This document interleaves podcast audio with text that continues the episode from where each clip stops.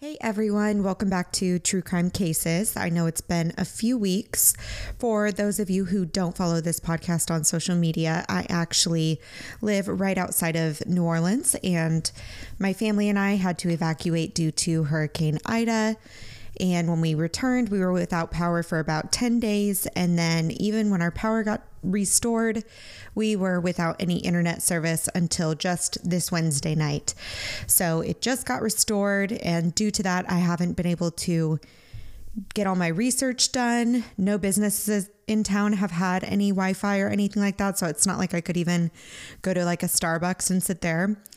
Um, but I do appreciate everyone being so patient and understanding while we dealt with that. But on this podcast, I prefer to cover ongoing investigations, obviously, with the intent of spreading as much awareness as I possibly can. I'm a very small podcast um, about these cases to as many people as possible. And this week is no exception to that. I had previously been working on another case when this one gained a lot of attention um, and I it came across my radar and I saw it. And the case I was previously working on is already at the trial stage. So there is someone being held accountable and the victim is currently receiving her justice. So I decided to postpone that case and I wanted to cover this one instead. So this week I will be covering the disappearance of Gabby Petito.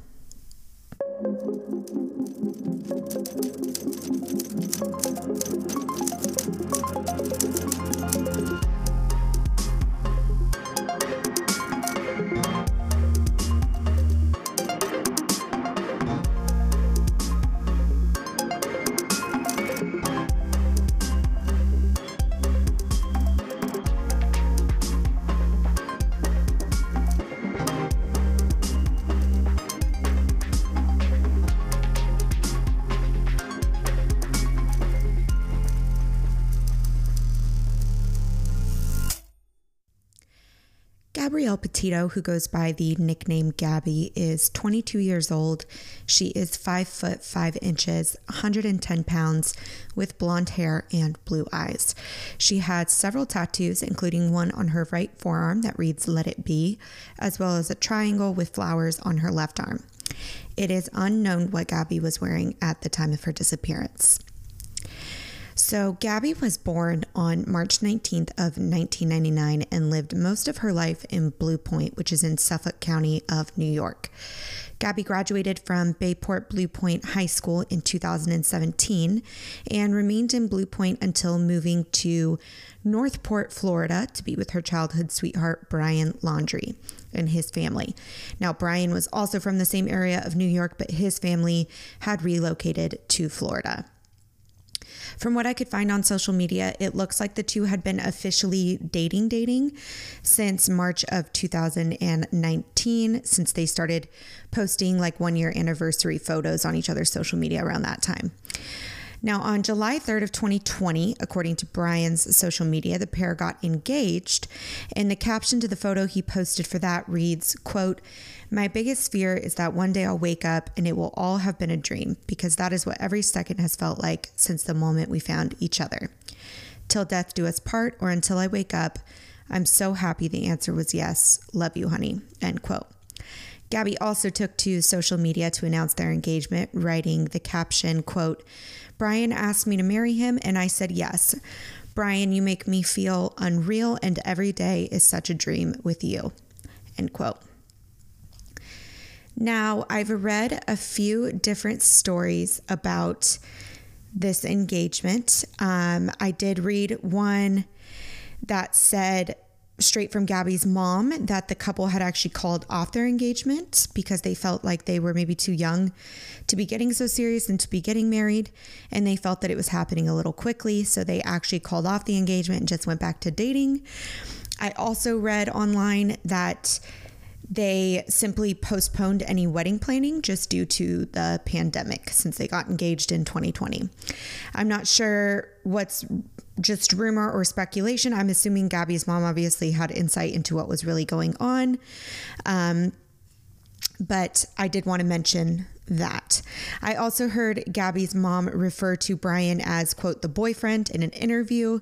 Um, so that also led me to believe that maybe they'd te- taken a step back and decided that they just weren't ready to be engaged yet. Now, Gabby and Brian had been back in Blue Point, New York, celebrating Gabby's younger brother's high school graduation in July of this year. And according to A B C seven New York, the pair departed Blue Point on July second to go on a cross-country road trip that they had been planning for some time. The pair were going to be living out of a white two thousand twelve Ford Transit van that they had renovated the entire interior of to live out of during their travels. Now, Gabby in particular was pretty active on social media, and the couple had actually started a YouTube channel to document their sort of van life adventures that they were about to set off on.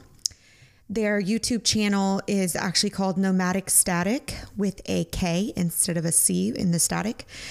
Um, and as of today, they have almost twenty thousand YouTube subscribers. I'm assuming some of those have come over since this case has gotten so much publicity, so I'm not sure what their count was for subscribers before this happened. Um, but they also have one video up on their channel, and the description of the video to kind of introduce you to their channel says, quote, a glimpse into our van adventures. After our first cross-country trip in a little Nissan Sentra, we both decided we wanted to downsize our lives and travel full-time. But trying to fit everything for two people into the tiny little trunk of the car, also spending way too much money on food, gas, and Airbnb was not the road to take. We quickly realized we had to come up with a solution if we wanted to continue traveling and living nomadically. So that's why we handcrafted our own tiny van. A simple two thousand twelve Ford Transit Connect, utilizing space with unique designs and features, creating a space for both artistic expression and distance hiking. Thank you so much for watching, and we hope you tag along on our journey wherever the van takes us. And then it says, follow our van life journey for some awesome van life ideas, tips, hacks, camping spots, and so many beautiful places to travel. So it definitely seems like they're trying to tap into um, the traveling influencer sort of market for sure. And I want to mention that this lifestyle isn't a new thing for them. From Gabby's Instagram, They, they're a very outdoorsy couple. They love hiking. They go camping. They're constantly in nature. So it just seemed like this van was kind of the next step in, in their, in their lives, really. But it fit into what they were doing beforehand. So I'm going to go over this timeline from this trip that they go on. From what I can gather, mainly it's going to be off of Gabby's Instagram. And her Instagram username is Gabs Petito. If you would like to go look at her profile for yourself, I will also have it linked below in the show notes. Now, I want to preface this timeline by saying that it's unlikely that Gabby is posting in real time on her social media throughout this timeline.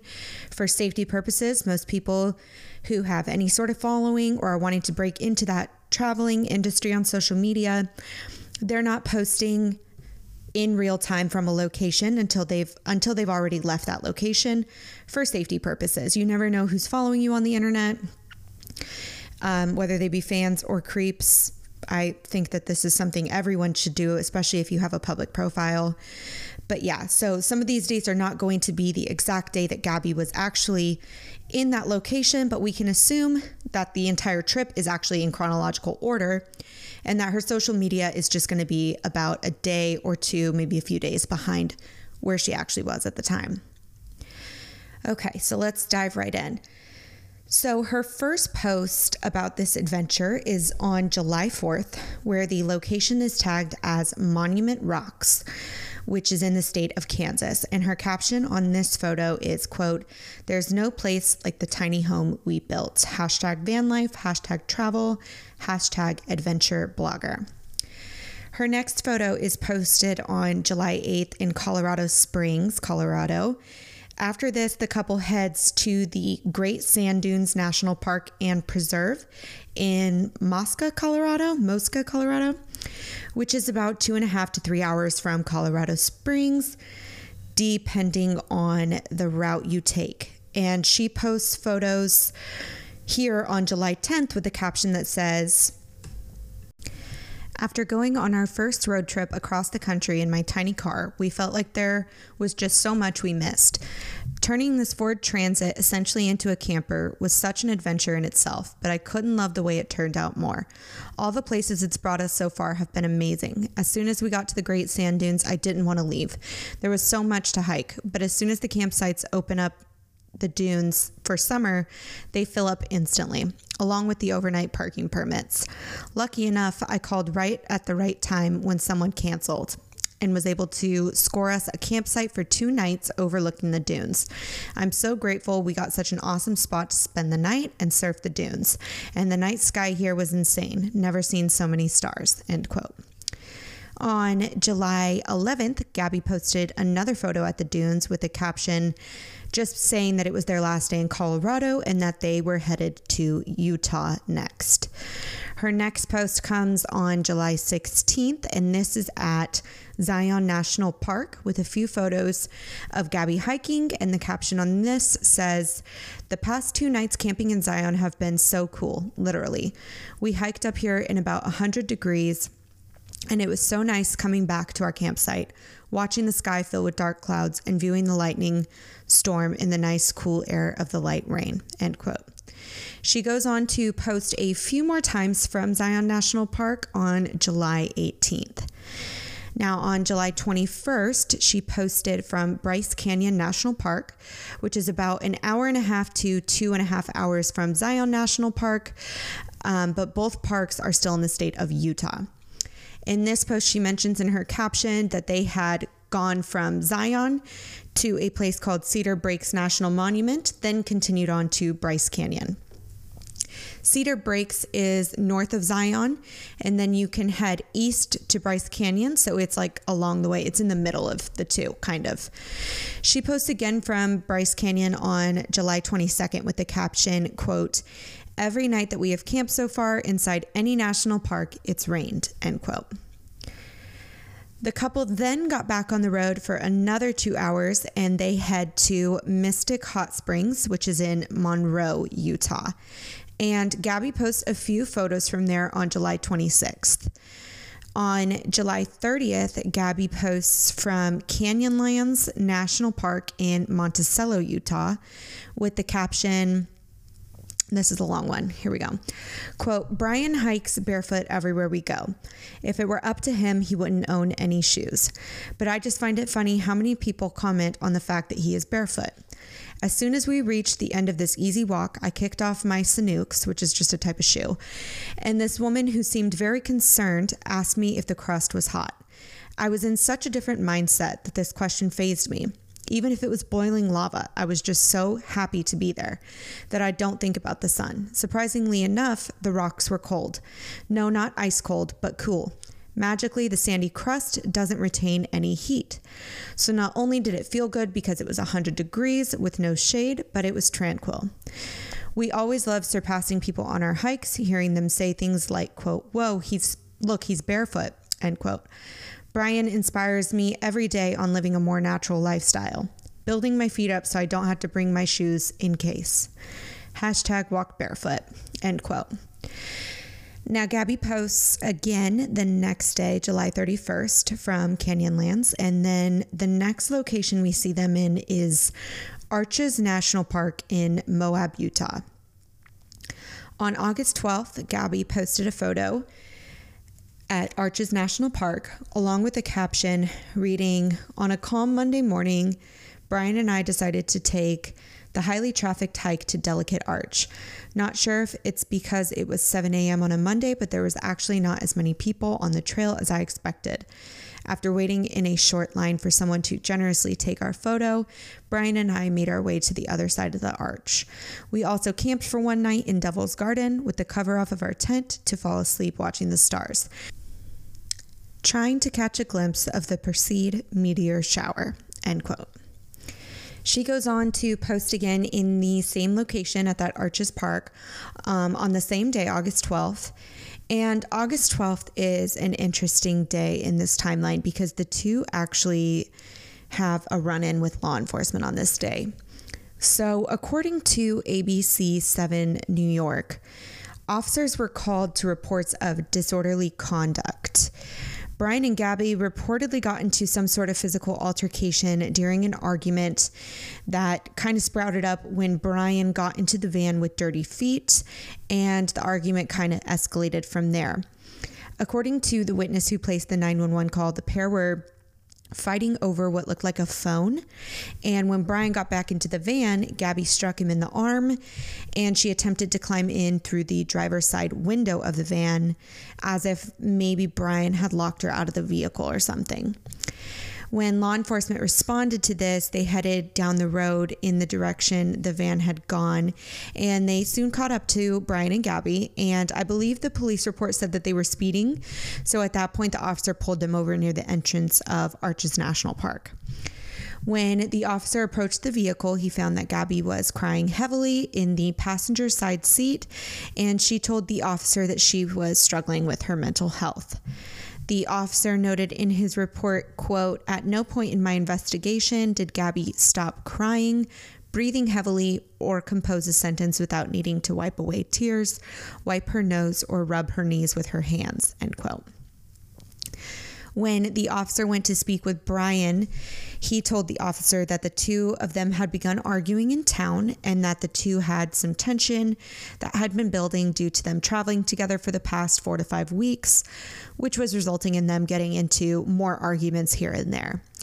Both Brian and Gabby admitted that Gabby had struck Brian because she thought that he was going to leave her in Moab by herself. I think that's the point when he got into the van and locked her out, and she thought that he was going to leave her there by herself.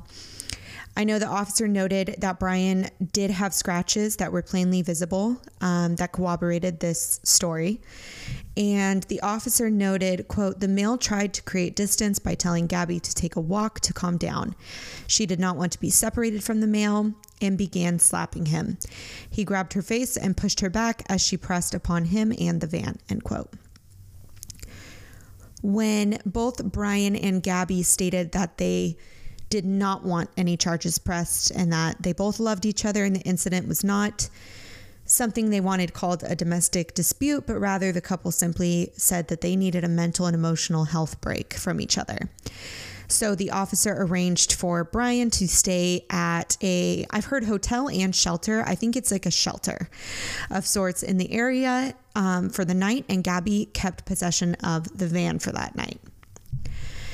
Now, a lot of people are focusing on this fight, obviously, um, and I try really, really hard to remain neutral on this podcast because of the fact that I mainly cover ongoing investigations, and I'm a firm believer in innocence until proven guilty. I think that's the only responsible way to tell these kinds of stories. Um, you can literally ruin someone's life with the wrong kind of accusations, um, even if you think that they're completely justified.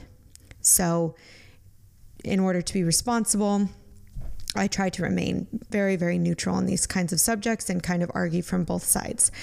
I think every couple gets into arguments, especially if you're traveling together and you're with each other twenty-four seven. On top of that, they're in a small van. Um, arguments are just bound to happen, and it is what it is. And I'll touch on this more a little bit later, but there is body cam footage from this incident for Gabby and Brian both being interviewed. I believe it's like an hour and seventeen minutes long. I am going to post the links to that in the show notes, and then I will also try to post the video of that to my social media so that you guys can go watch that for yourselves if you would like to. So jumping back into the timeline, after this incident and her two posts from that same national park on August twelfth, the next time Gabby posted to social media was on August nineteenth, and it's a photo of her in the van, and then an, it's like the slideshow kind of post, and another photo of just the van, and the caption reads, quote, "Almost immediately after telling Brian how happy it made me to see that people were truly respectful of the park, I watched some guy leave his processed prepackaged plastic conglomerate of lunch garbage on the picnic table. Hashtag respect National Parks, hashtag N P S, hashtag project, Parks Project, hashtag live sustainably, hashtag van life, hashtag live plastic free." Now, a big difference on this photo versus the other photos that I've mentioned so far is that this is the first one that does not have a geotag on it or a location tagged. So that was m- the main out of place sort of thing about this post. Gabby does post one last time to her Instagram on August twenty-fifth with several photos of her standing in front of a wall that has a monarch butterfly mural, and she's holding like a little knitted pumpkin, and the caption says, "Happy Halloween."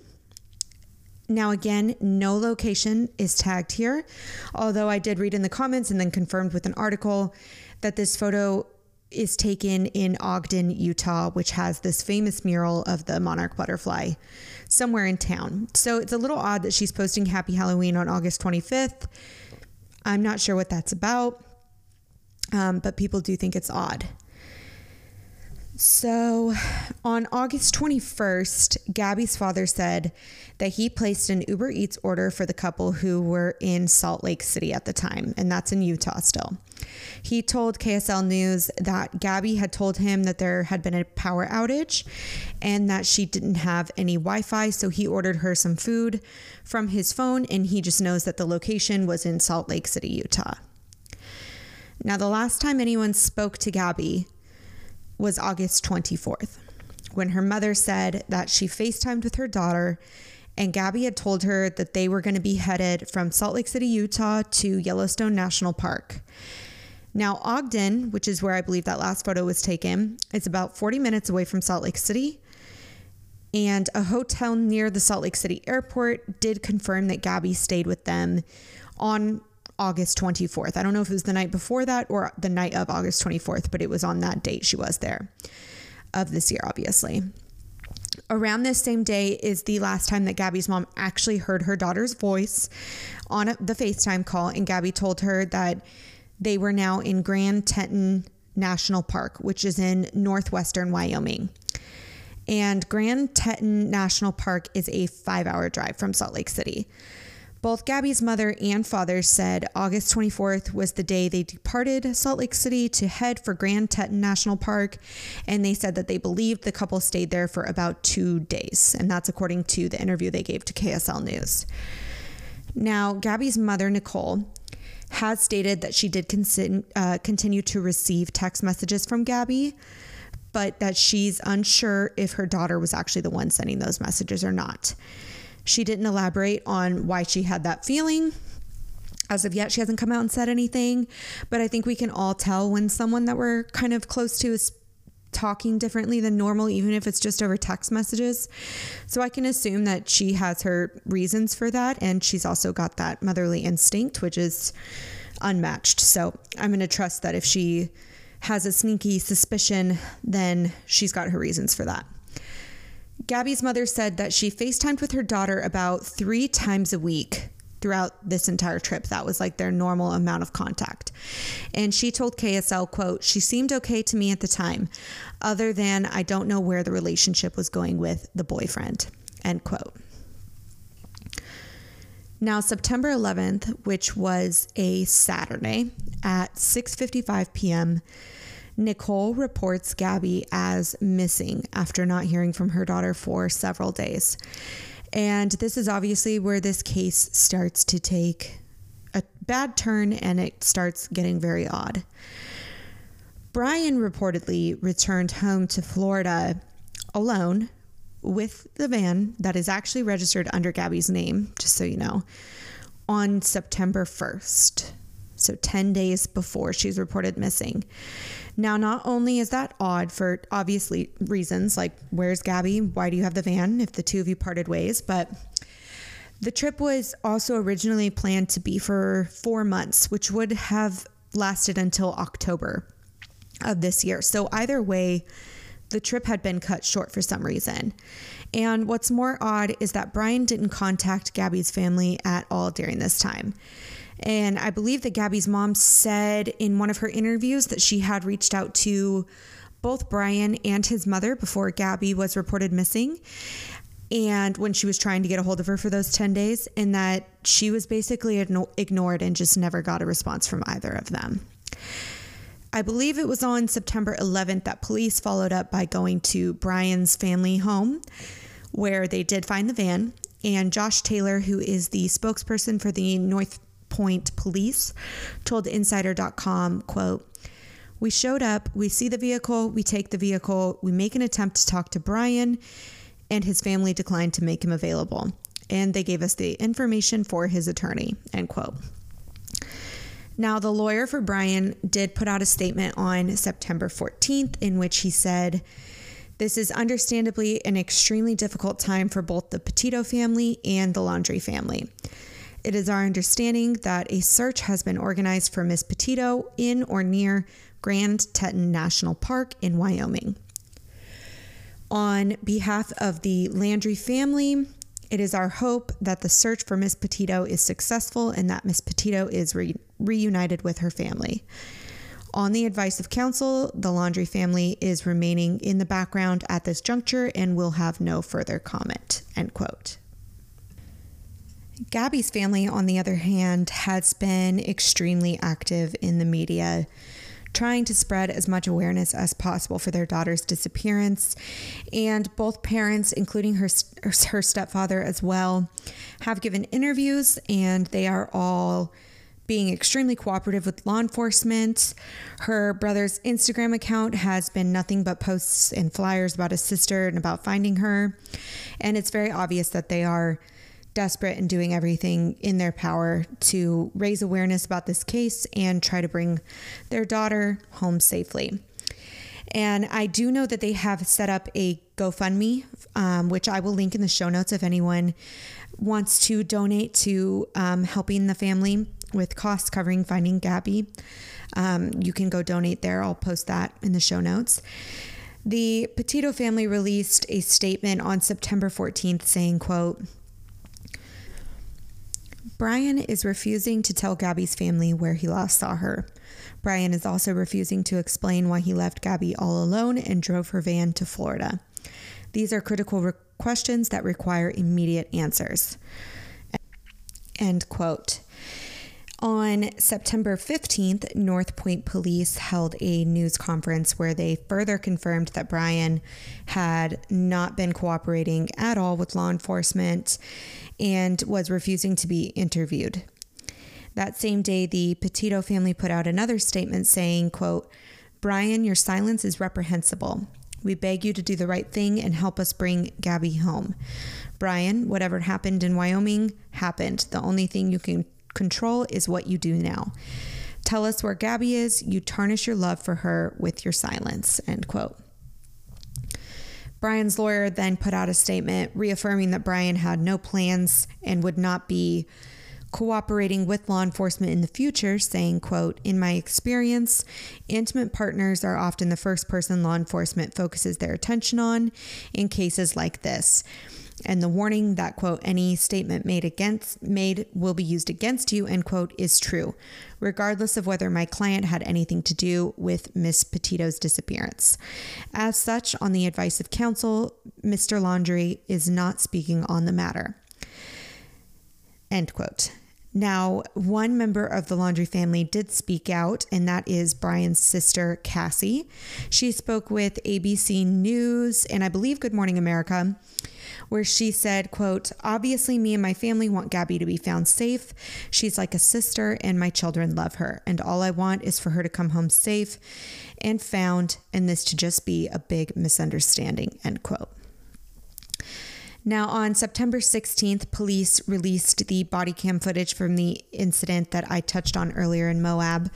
And this same day, the Petitos wrote the Laundrie family a letter begging for any cooperation in finding their daughter. And I'm going to read that right now. So it says, "Christopher and Roberta Laundrie, we are writing this letter to ask you to help find our beautiful daughter. We understand you are going through a difficult time and your instinct to protect your son is strong. We ask you put yourselves in our shoes. We haven't been able to sleep or eat and our lives are falling apart. We believe you know the location where Brian left Gabby. We beg you to tell us. As a parent, how could you let us go through this pain and not help us? As a parent, how could you put Gabby's younger brothers and sisters through this? Gabby lived with you for over a year. She was going to be your daughter-in-law. How can you keep her location hidden? You were both at Jim and Nicole's house. You were both so happy that Brian and Gabby got engaged and were planning to spend their lives together. Please, if you or your family has any decency left, please tell us where Gabby is located. Tell us if we are even looking in the right place. All we want is Gabby to come home. Please help us make that happen. And it was signed Jim Schmidt and Nicole Schmidt, which is um, Gabby's mom and stepfather, I believe, and Joe Petito and Tara Petito, which is her paternal father or her maternal father and her stepmother. And that is really the latest information that we have on this case right now. So at this point, I wanted to get into kind of a crazy theory that's been floating around about another case and if the two are linked. And I first off just wanted to say that while it is odd that Brian is not at the very least explaining to law enforcement what led to the two of them separating and returning to Florida without Gabby, his lawyering up is not suspicious to me personally. I think anyone innocent or guilty should lawyer up in a situation like this because it's just the smart thing to do regardless of innocence. I don't know what happened between the two of them. Um, it's not my job to speculate. I do agree with people who say that it's odd. Like, why aren't you at least telling them what happened before you left if you didn't do something wrong? But I just wanted to be clear because, like I said, I cover a lot of active cases like this where someone is missing and everyone has an idea of who they think is responsible for that. But the fact of the matter is that we don't know and we won't know until we have evidence showing us who's responsible for whatever happened to Gabby. And hopefully, obviously, hopefully she's safe and this is a huge misunderstanding. Um, I think that's the outcome that everyone always is hoping for. Um, but we can all suspect all we want. There's just no way for you to know unless you were in this situation yourselves or until law enforcement has released some sort of evidence pointing to someone. I want to stress that the image put out on social media is a very small fraction of who people are.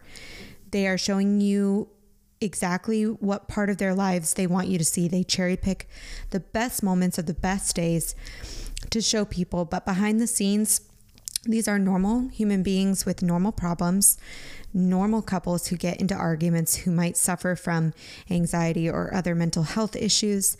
And if they don't choose to show them that, that side of themselves, then that is their choice.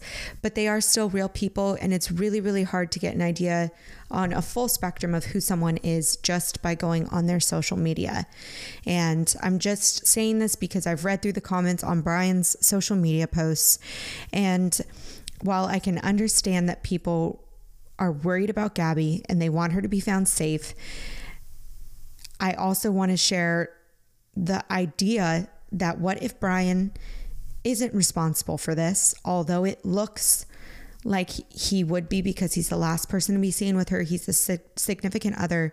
Statistically speaking, yes, I know that it does look like Brian did has something to do with it. But if he didn't, think about the impact that these types of comments are having on him.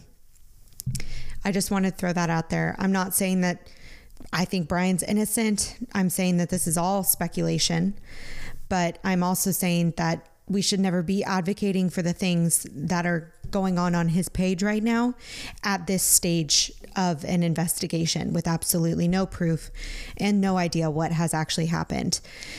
Now, if something comes out and shows that he was involved or responsible for something horrible, then have at it. I, you know, that's a different situation. But as of right now, this person is still supposed to be presumed innocent, even if his actions don't necessarily reflect what we think an innocent person would be doing in this situation. Now, I just felt an obligation to say that. And I also want to be clear that Gabby is the victim in this case, and finding her is the goal of on everyone's mind and of me doing this episode and spreading awareness about this case to any amount of people, no matter how small or large, is worth it to me. So tell your friends about this case. If another podcast that you like better covered this case, tell, spread that podcast, whatever you, whatever you think will spread awareness for Gabby. That's really what it's about. Her picture, put it everywhere. Um, and just talk about it with people, because this is something that you could change how this turns out possibly. You never know who knows something and who is just has their head under a rock and doesn't know what's going on right now, and who might have that one tip that could lead to hopefully Gabby being found safe. So that's the whole spiel I wanted to go on for that. But now I want to dive into this sort of really bizarre theory floating around about the possible link between Gabby's disappearance and a double homicide that took place in Moab, Utah at the same time that Gabby and Brian were there. So August thirteenth, the day after officers had responded to an altercation between Brian and Gabby, a couple actually went missing after leaving a bar in Moab. So days later, the two were found murdered near a campsite in Moab. Kylen Schulte and Crystal Turner were a local couple that lived in the area, and Kylen actually worked as a cashier at Moonflower Community Cooperative. And coincidentally, this is where the witness who had seen the incident between Brian and Gabby with the van and her being locked out and hitting him, and then they took off from there. That actually happened, I believe it was like right near the Moonflower Community Cooperative or in the parking lot. I'm not sure exactly which one it is, but I know it was around there, and I know that the name of that business has been thrown around. So as far as I can tell, this is the main link that people are focusing on for these two cases. But I do know that Kylen and Crystal were last seen at a bar called Woody's Tavern in Moab, and that was on August thirteenth, and five days later they were found shot to death at their campsite in the South Mesa area of LaSalle Loop Road. A search warrant for that case revealed that Schultz had sent a text to a friend that actually said, quote, if something had happened to them, that they were murdered, and that there had been a creepy man around their camp that they actually found intimidating, end quote. And that's so scary to me, the fact that that text message was even found. But law enforcement has come out and said that they are looking into any and all possibilities when it comes to this case. And as of now, they have not ruled out a possible link between the two cases. So I found this to be a little far out, but you just never know. I think the idea behind this is that what people are saying is that they think maybe Brian is responsible for this. This is all conduct- conjecture. None of it is proven. This is all speculation, obviously. But that is a theory floating around that I felt was interesting and worth mentioning. So let me know what you guys think about that um, on our social media.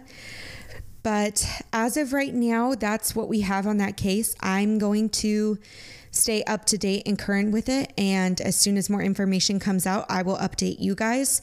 If you find information that you think that I left out or didn't find, let me know. Um, I think, you know, we could all work together and just try to spread as much awareness about this case as possible. If you have any cases that you want to hear, um, please send them over to me and I will look into them and probably cover them. But until then, thank you all for tuning in to another episode of True Crime Cases. If you or anyone you know has any information about the whereabouts of Gabby Petito, please contact Crime Stoppers at one eight hundred two two zero T I P S. The North Port Police Department is also assisting this case and can be reached at nine four one, four two nine, seven three eight two. And in addition to that, the F B I Tampa Field Office is also assisting in this investigation. And you can call a tip in to one eight hundred call F B I or submit a tip online at tips dot f b i dot gov. All of my sources for this episode will be linked below in the show notes, as will my social media. So you guys can check that out, all the photos and videos that I'm going to share pertaining to this case. I will also link the GoFundMe for the Petito family, like I mentioned earlier, if you would like to donate. And thank you all so much again. Thank you for your patience these past few weeks, and thank you for sticking it with me and tuning back in. I will be back next week with a brand new episode, and I hope you all enjoy your weekend.